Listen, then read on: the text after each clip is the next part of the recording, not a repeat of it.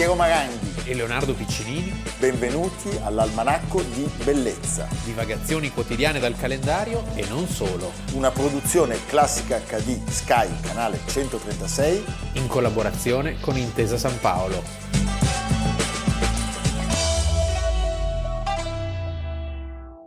Ukrainian people elected Vladimir Zelensky, with whom I Zoomed the other day, by the way. Cool little guy. The Churchill of the 21st century. Uh, he was empowered by electoral legitimacy. He won 72% of the vote. And now he's leading his nation heroically against Russian invading forces and defending his country. In contrast, Russian elections are rigged. Political opponents are imprisoned or otherwise eliminated from participating in the electoral process. The result is an absence of checks and balances in Russia and the decision of one man to launch a wholly unjustified and brutal invasion of Iraq. I mean, of Ukraine. Iraq, too. Anyway, uh, 75. Uh, Almanacco di bellezza, Leonardo Piccinini. Piero Maranghi. 28 aprile, avete visto un eh, lapsus, eh? Freudianamente. Sì, che lui stesso ammette. Sì, perché... Questa è la cosa buffa della faccenda, cioè buffa. Buffa. Tragicamente. Tragicamente buffa. buffa. È il Bush Junior che durante un discorso in cui cercava di spiegare quali fossero le buone ragioni degli Stati Uniti contro l'invasione, l'aggressione sì. sovie- sovietica, anche questo, anche è, un questo è un lapsus, eh, invece di dire Ucraina ha detto Iraq. Sì. Evidentemente stava parlando Lui, di sé. Eh. E noi oggi eh, proviamo a raccontare eh, quell'inferno che è si è concluso tragicamente, eh, che è il personaggio, il personaggio che è il protagonista, eh, prima alleato, poi nemico pubblico numero, numero uno. uno. Saddam Hussein. Sì. Prima alleato e poi nemico pubblico è una storia che negli Stati Uniti riega, non so se... Eh, certo. E. e, quella terra così importante, così carica di storia, è la terra della Torre di Babele. La terra dei due fiumi, dei due fiumi. dove è nato tutto. Il Tigri e l'Eufrate. Sì. Beh, lui proprio era di lì, del Tigri. Del Tigri. Da Tikrit. Tikrit, Saddam Hussein appunto, è stato un personaggio incredibile. I suoi avrebbero voluto per lui una vita da pastore, da agricoltore, sì, forse sì. sarebbe stato meglio. Sarebbe stato certamente meglio. Però non so, perché lì sei non è che, perché la storia dell'Iraq è molto interessante, la storia di prima di Saddam, eh? cioè c'è una serie di, di, di, di capovolgimenti, di, capovolgimenti di, personaggi di una, di una cattiveria, cioè, il minimo, tutti male. Sì, tutti male. Il minimo che il tuo migliore amico ti ammazzi, sì. spesso anche parenti, e poi lui ha fatto fare delle fini. A, a, per esempio, diciamo che l'idea di esportare la democrazia in quei luoghi era abbastanza ingenua, ecco. Sì. E, e, questo personaggio, che è stato un megalomane, mitomane. Che nasce socialista. Nasce socialista. Il socialismo panarabo. E beh certo, le sue prime riforme una volta al potere sono la scolarizzazione di massa, la sanità pubblica. Le dighe, ci sono e... sempre le dighe, i bacini idrografici. Anche Gheddafi, ti ricordi, c'erano sempre le dighe. E come Gheddafi aveva un culto dell'immagine. E come Gheddafi... e come Gheddafi ha fatto una fine spaventosa perché eh, quest'uomo aveva tra i suoi moti quello di meglio uccidere un innocente che correre rischi. Eh? Tre guerre. Eh sì. Guerra la prima, la più lunga, con l'Iran, dieci anni, e poi le due guerre del Golfo, la prima nel 91, quella di Cocciolone, ti certo. ricordi? Bellini e Cocciolone Bellini e, e Cocciolone, di Schwarzkopf. Di Norman Schwarzkopf e poi la seconda, quella di cui insomma diciamo portiamo ancora da, le cicatrici. Da Bush padre a Bush figlio, da Bush padre con Bush. in mezzo Clinton. Clinton che si è guardato bene dall'andare in Iraq, è andato da altre parti. Da altre parti c'è la sua statua in Kosovo. E noi oggi parliamo di Saddam Hussein perché lui nasce il 28 aprile sì. del 1937, appunto presso Tikrit, Afga è la sua città natale, e diventa presidente definitivo della Repubblica irachena, lasciami dire, nel 79, anche Sì. se l'avvicinamento al potere È un fan prodige perché da- già da ragazzo si impone, diciamo così, con i metodi tipici ecco, del, del potere iracheno, però insomma a 30 anni è già un leader di primo piano. Certo. Ricordiamo la storia dell'Iraq, in Iraq c'era una monarchia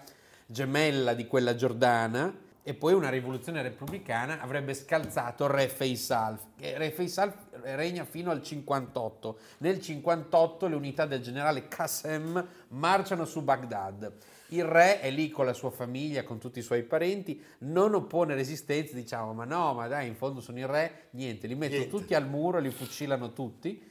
Lui viene appeso ai lampioni, questa è la- l'immagine della, della rivoluzione. Eh, sale al potere il generale Qassem, a sua volta trucidato, Trucidato. a 48 anni nel 63 dal golpista al-Bakr, che Al-Bakr. sarà una figura fondamentale per Saddam. il suo padrino. Ma in quel momento al-Bakr, dopo soli dieci mesi, deve lasciare per un controcolpo di Stato del feldmaresciallo Arif, il cui elicottero si schianta in circostanze misteriose nel 66. Lo sostituisce il fratello, che si chiama sempre Arif, che viene deposto nel sonno due anni dopo. Nel sonno. Torna al-Bakr, che è in pianta stabile, capo del, eh, del partito Ba'ath e leader iracheno e padrino, Padrino. di Saddam, che è il suo pupillo.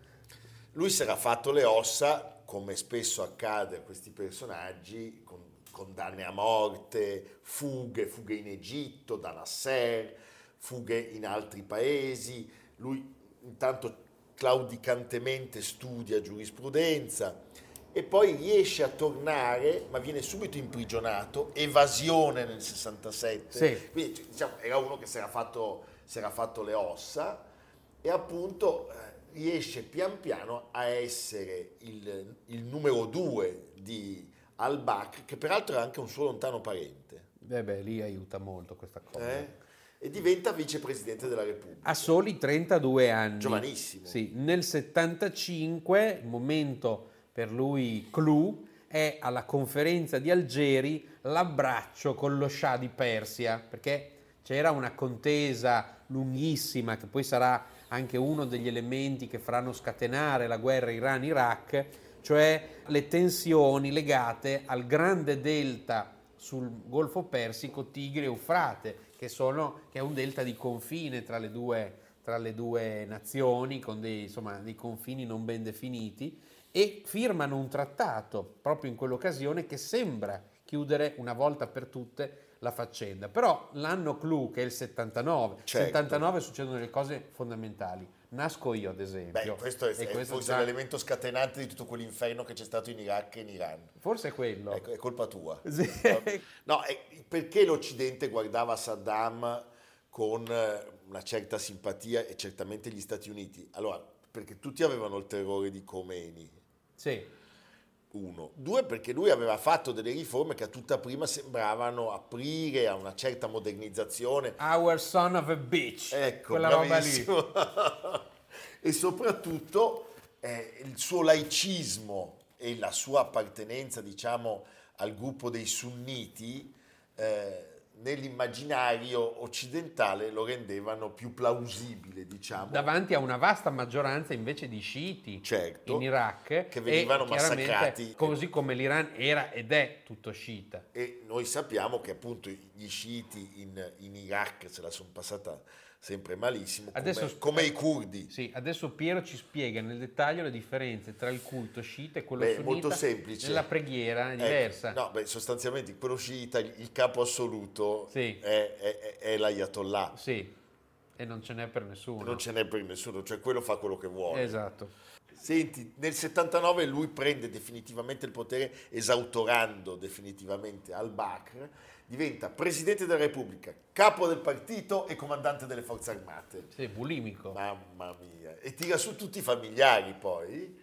eh, i figli. Certo, uno che si è formato in quella sorta di eh, carneficina continua, una volta arrivato al potere per non far la fine dei suoi predecessori, un po' come la storia di Richelieu e dei vari Luigi XIV, no? Cioè non far la fine di Concini. di Concini? Concino Concini, Eh. organizza eh, i paramilitari, la polizia e i servizi segreti che lo devono proteggere e soprattutto che devono fare ricorso alla tortura e all'assassinio in maniera sistematica.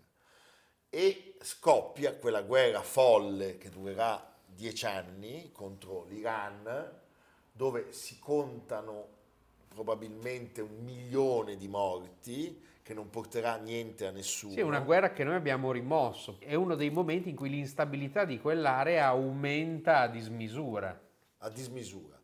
Nell'82 gli sciiti cercano di assassinarlo, non ci riescono e lui scatena una, una Non, rappresaglia, non vedeva l'ora, non aspettava altro. processi sommari, giustizie e poi ricordiamolo l'utilizzo dei gas, eh, per esempio contro i, i- i curdi, c'è l'episodio dell'88 a Labia Sì. dove muoiono 5.000 curdi, Poi c'era il ministro degli esteri, Sì, la colomba la il Cristiano chiamavano. Maronì. Sono personaggi che hanno dominato il nostro immaginario. Tra qualche anno Lavrov, che fine farà ad esempio? No, Lavrov non ce lo togliamo da No, Lavrov, Lavrov.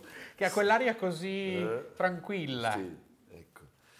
Rispettabile. Ecco, durante questo periodo appunto c'è questa lunghissima guerra, sono quasi dieci anni abbiamo detto con l'Iran, che finisce nell'88, eh, gli effetti sono catastrofici, tra i paesi che lo finanziano, oltre agli Stati Uniti c'è il Kuwait Certo. e lui pensa bene di invaderlo sostenendo che sia suo, cioè suo dell'Iraq. Dice perché tutti fanno benzina al Kuwait? sì, vabbè, insomma, invasione, ce lo ricordiamo, Il petrolio ancora era determinante, Bellini date, e Cocciolone, Emilio Fede, tutto. Schwarzkopf e compagnia cantante, però Bush padre, e perderà le elezioni per questo probabilmente, decide di fermarsi, cioè una volta riconquistato il Kuwait non prosegue l'offensiva americana, lui rimane al potere e... eh, nel- Ricordiamoci l'eco catastrofi, l'immagine del- degli uccelli tutti pieni di petrolio, sì, ricordi? poi i, i- i pozzi incendiati. Sì, Quello è stato un momento di svolta anche nei rapporti tra i partiti italiani e Israele. sì. perché per la prima volta il fronte storico filo israeliano dei radicali e dei repubblicani ha visto aggiungersi altri partiti. Anche perché il conflitto si era esteso a Israele, ricordo certo. che erano caduti i missili. Hai citato Emilio Fede, beh, ascoltiamolo. Pronto? Silvia, Pronto? Hanno Sì. attaccato. hanno attaccato. Dunque, da Baghdad, canale 7, c'è la ABC, c'è il corrispondente Ecco, che dice che il cielo di Baghdad è pieno di eh, Mi- fiamme di fuoco. Ecco, hai sentito? che sto sentendo. Francesco, hai sentito? Quindi allora Silvia, attenzione un Sì. momento, eh, un momento. Ecco, allora Silvia, per cortesia, ricominciamo. Allora, erano esatte praticamente le indiscrezioni che erano arrivate. esatto. Hanno, hanno attaccato. Stanno attaccando in questo momento l'inviato della ABC a Baghdad, Gary Shepard, sta dicendo, e purtroppo è difficile parlare con te e sentire allo stesso tempo, Sì, allora, scusa Silvia, per cortesia, eh, noi restiamo ancora in collegamento, vediamo le agenzie che cosa danno e tu per favore, vabbè, ho capito, eh, ci sarà, no? Arriverà. Allora, Sì, per cortesia, sì, Silvia. con- comunque, di- ripeto un attimo, confermo, il cielo di Baghdad è pieno di aerei americani. Beh, Un attimo solo. Bernard Shaw, hanno, eh, la CNN ha interrotto le comunicazioni, hanno completamente perso le comunicazioni con la CNN a Baghdad, quindi sta succedendo di tutto a Baghdad. Poi ci sono eh, gli episodi tipo Fredo del Padrino, Sì. cioè nel 96 lui ammazza i due generi, Usain Kamal Hassan eh, e Saddam Kamal Hassan, che erano scappati in Giordania e poi hanno detto ma veniamo un attimo a salutarti. Venite, venite, Come Ciano, è uguale. Venite, ve- è sì, come Galeazzo sì, Ciano, che dice arrivo a Verona. Che piacere. Eh, vengo a trovarvi a Verona. E fanno Certo. una bruttissima fine. E poi, e poi ci sono le accuse che si sono rivelate completamente false, eh, per cui l'Inghilterra e gli Stati Uniti eh, invadono l'Iraq. Siamo nel 2003, Sono vent'anni. sono vent'anni. Vent'anni in cui quella regione è tutt'altro che, diciamo, pacificata. eh, ed, è una, ed è una situazione difficile da ricomporre, direi impossibile. Lo trovano in una buca? Lui Sì, era, era fine- Tikrit, una fine- era lì ne- nella sua terra, c'è il È processo. cu- curioso, è curioso come tutti questi personaggi facciano delle fini bruttissime. Pazzesco. Lui, eh, Gheddafi. Gheddafi, ma anche Mubarak, pensa Mubarak, no? Un uomo così importante. Ricorda cioè la fuga di Mussolini, cioè tutti questi grandi che poi finiscono in situazioni misere. misere e viene condannato alla pena capitale per il massacro di Dujail e viene giustiziato il 30 dicembre del 2006. 69 anni. Abbiamo un ultimo contributo.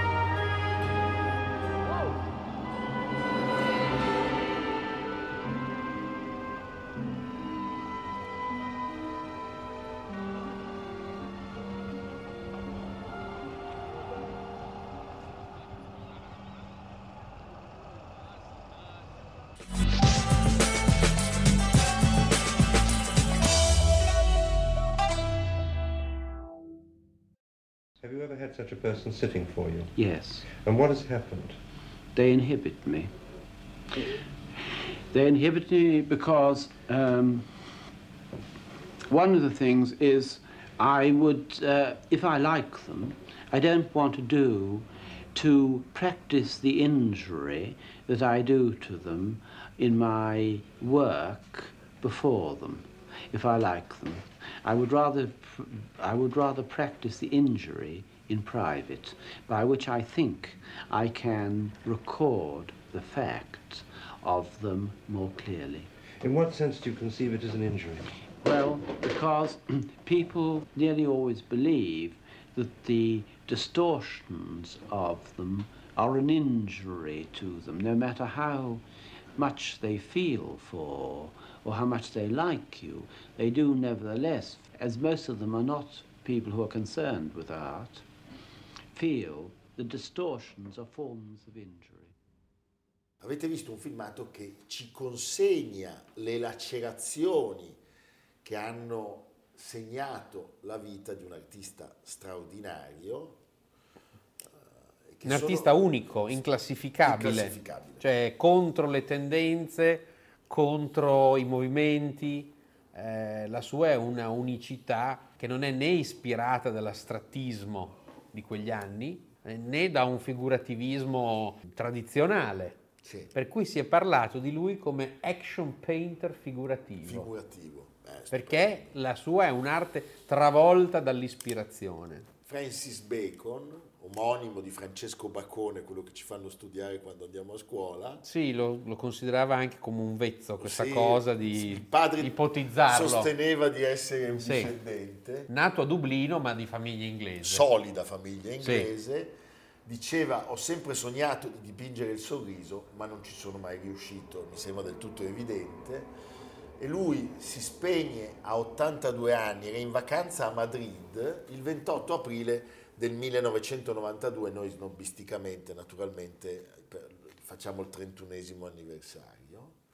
È stato un genio dell'inquietudine, un maestro del dolore, la defigurazione è eh, una- un termine che può definire la sua, la sua- la sua pittura. Ha avuto una vita, diciamo, strappata da un'infinità di dolori, di conflitti e citiamo Adorno eh, che dice fare poesia dopo Auschwitz è un atto di barbarie. Beh, certo, certa- certamente il suo esordio in grande stile è proprio, siamo nella seconda metà degli anni 40, dopo quel momento lì catastrofico, Catastrofico. in cui l'arte non poteva più essere quella di prima. No. Però c'è un momento dell'arte a cui lui si rifà e che è carico di tensioni, come se prefigurasse in qualche modo lo sviluppo della guerra e dell'espressionismo tedesco. Certo, perché lui, che lui che lui va a vedere, perché lui a 16 anni si trasferisce a Londra e poi va a Berlino. A Berlino eh, Georg Groz, Otto Dix, Max Beckmann. Penso in particolare all'arte di Beckmann. Sono d'accordissimo Sì. e sono, i- sono dei modelli a cui lui guarda. Sì, questa cosa del dolore, della distruzione, eh, dell'uomo sfigurato, eh, della tensione, è presente in lui tantissimo e poi nei- soprattutto nei primi momenti, nelle prime opere. Poi dopo, diciamo, diventerà famoso e allora lì c'è anche una certa serialità. Sì, e c'è anche un addolcimento Ecco. finale, se vogliamo. Però se voi vedete le prime opere, Ah. penso quel quadro del 46 che oggi è al MoMA, che è il suo primo dipinto a essere acquistato da un museo pubblico, con quella carcassa dietro che cita un po' Rembrandt Sì. e quell'uomo, que- lui insomma fa capire che la sofferenza della guerra, le atrocità e gli orrori si riflettevano sulla sua arte, così come si rifletteva l'atrocità della prima guerra mondiale sulle opere di questi artisti che, Certo. che vivevano in un dopoguerra lacerato da sofferenze. Certo, tra l'altro è- è- questo è interessantissimo, eh, Leonardo, lui è un uomo che ha un prima che però cancella, che distrugge. Sì, Cioè lui a- Sì, si forma in modo tradizionale. In modo tradizionale con altri modelli e a un certo punto rinnega tutto se stesso, salva un- solo una- un'opera, una crocifissione, distrugge tutte le sue opere e questo ci dà anche il senso di quanto potesse essere radicale nelle sue posizioni. C'è una bellissima definizione del poeta Giovanni Raboni che di lui disse credo nessun pittore del nostro tempo sia stato in grado e abbia avuto la disgrazia di raccontare il, il tempo terribile in cui siamo eh, costretti a vivere nella sua mostruosa evidenza. E dice Raboni, nemmeno Picasso. Perché citiamo Picasso? Perché secondo me erroneamente spesso i due vengono anche accostati. Io mi ricordo di aver visto a- a- al Museo Picasso di Parigi una mostra in cui venivano proprio rappresentati insieme, Sì, che dei- trovai poco convincente. Ma sì, sono quegli accostamenti. Sai, Picasso è un artista che ha attraversato tutto il Novecento, quindi con tante pulsioni le più diverse, Certo. tanta serenità, tanto dramma, ma è un artista più sereno sostanzialmente. È questo, che, è questo che voglio dire, È meno concettuale. perché viene anche da un altro mondo. Certo, Lui era nato, pensate, il 28 ottobre del 1909, la sua vita è segnata fin da subito da un rapporto terribile col padre. che lo caccia di casa. Lo caccia di cavalli, il padre faceva l'addestratore di cavalli, un giorno trova il figlio posare di fronte a uno specchio con i vestiti della madre. Certo. E questa cosa eh, è Sì, intollerabile. perché sappiamo che Bacon era omosessuale. era omosessuale e ha avuto dei rapporti anche lì molto Atroci. atroci, e dolorosissimi, eh, segnati dalla morte di questi Eh, compagni certo, che sì, cadevano. sì, drammatiche. Tant'è che lui a un certo punto disse io faccio gli autoritratti di me stesso nella- nell'ultima parte della sua vita perché non ho più nessuno da ritrarre, sono tutti morti. È un autodidatta, del Bacon, prima di Bacon si può dire che viene rifiutato dai surrealisti nel 1936 perché non è abbastanza surrealista Eh no, e però viene esposto invece in una retrospettiva dedicata ai pittori inglesi. E poi, e poi inizia appunto la sua rivoluzione.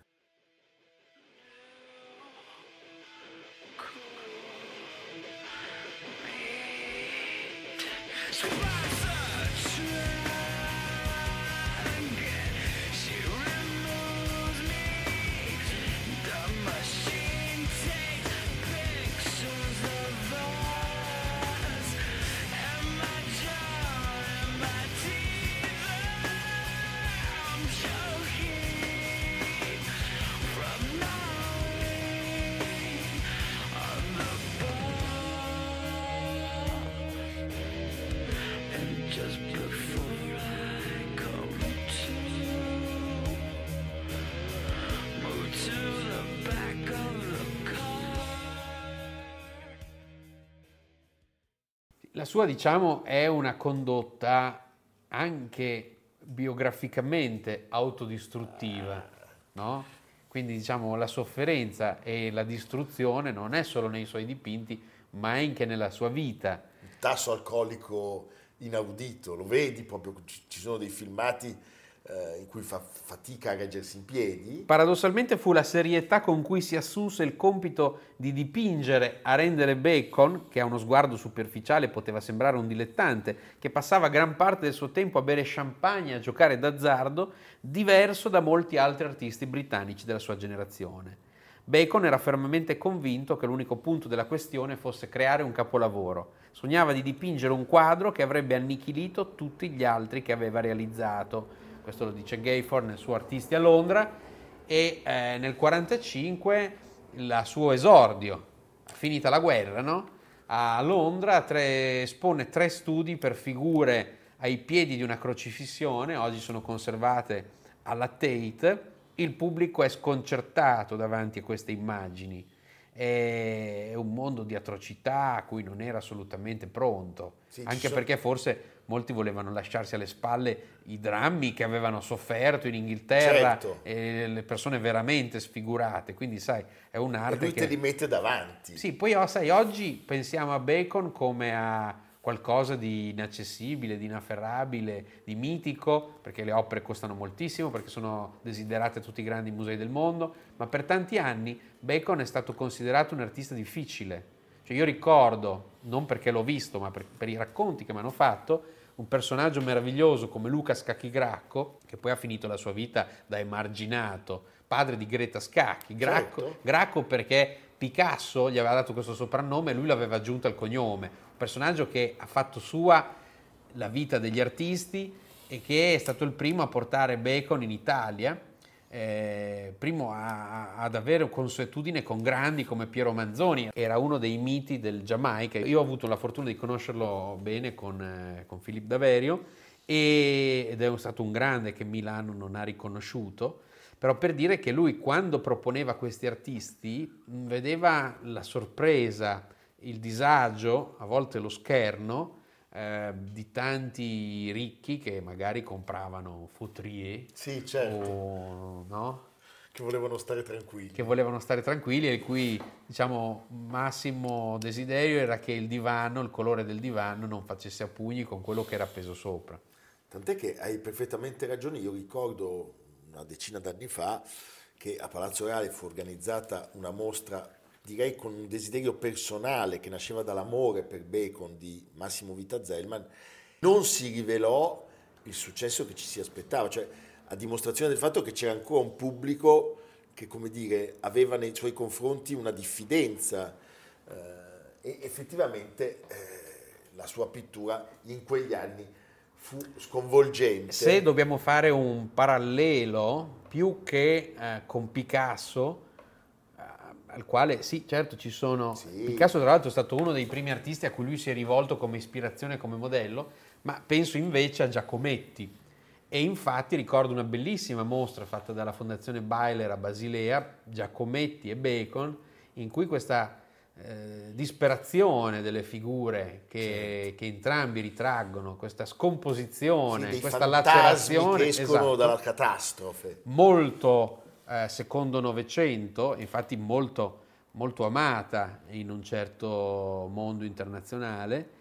Ecco, questa è una, una grandissima coppia di artisti che su fronti diversi hanno, hanno saputo agire sull'umano e rappresentarlo. Meraviglioso.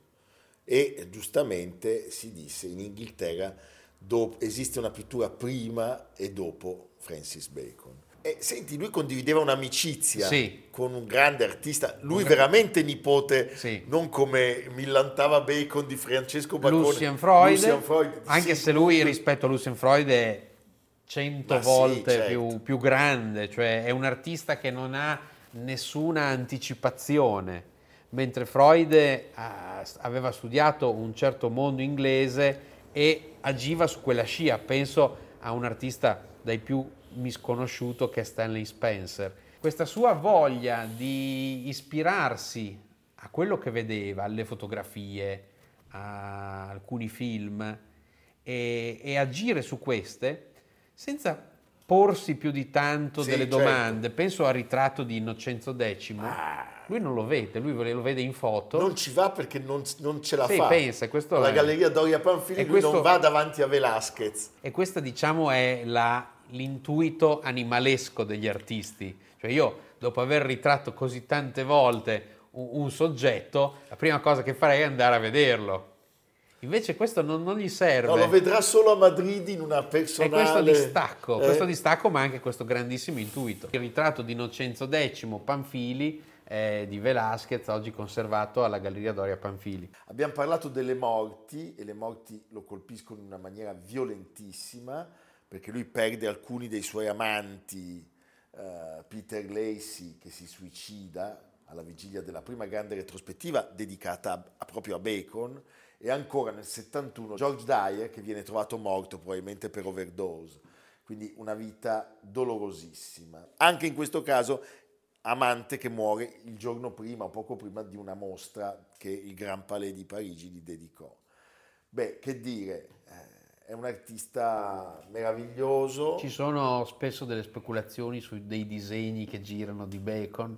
Non Diffidate, compra- non diffidate, Non comprateli. diffidate, guardate le opere meravigliose sì. nei grandi musei.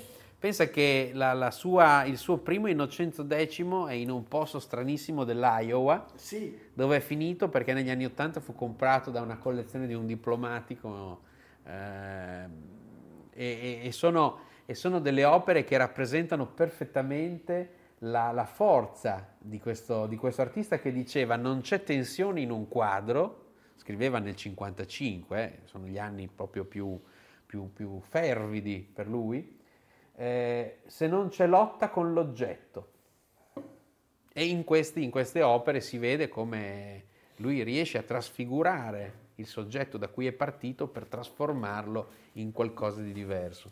Potete ammirarlo alla Tate, al MoMA e anche in Italia perché quel meraviglioso museo di Venezia Che è e non è Italia. che non è, non è Italia, la Guggenheim, eh, c'è lo scimpanzé, lo studio per lo scimpanzé. Beh, grandissimo Francis Bacon.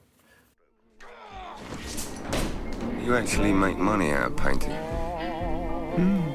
You may well become a subject. I always wanted a picture of me. Could we force a smile, please? Welcome to the concentration of camp. Piss off, Dickin. I'm really sick of it. I'll talk to you after you've had a shave. Cheerio. I've met this bloke, Painter. Golly, so I want to do my lounge. Boxing is such a marvelous imperative to sex. It unlocks the valves of feeling. He play you all right? Oh, yeah, it's the life of Riley. All we do is booze it up, play the tables dance, to Charlie Jesters. I'll drop you like a ton of shit. Champagne for my real friends. Hmm. Real pain for my sham friends. Sorry. Do I possess some inner destructive demon?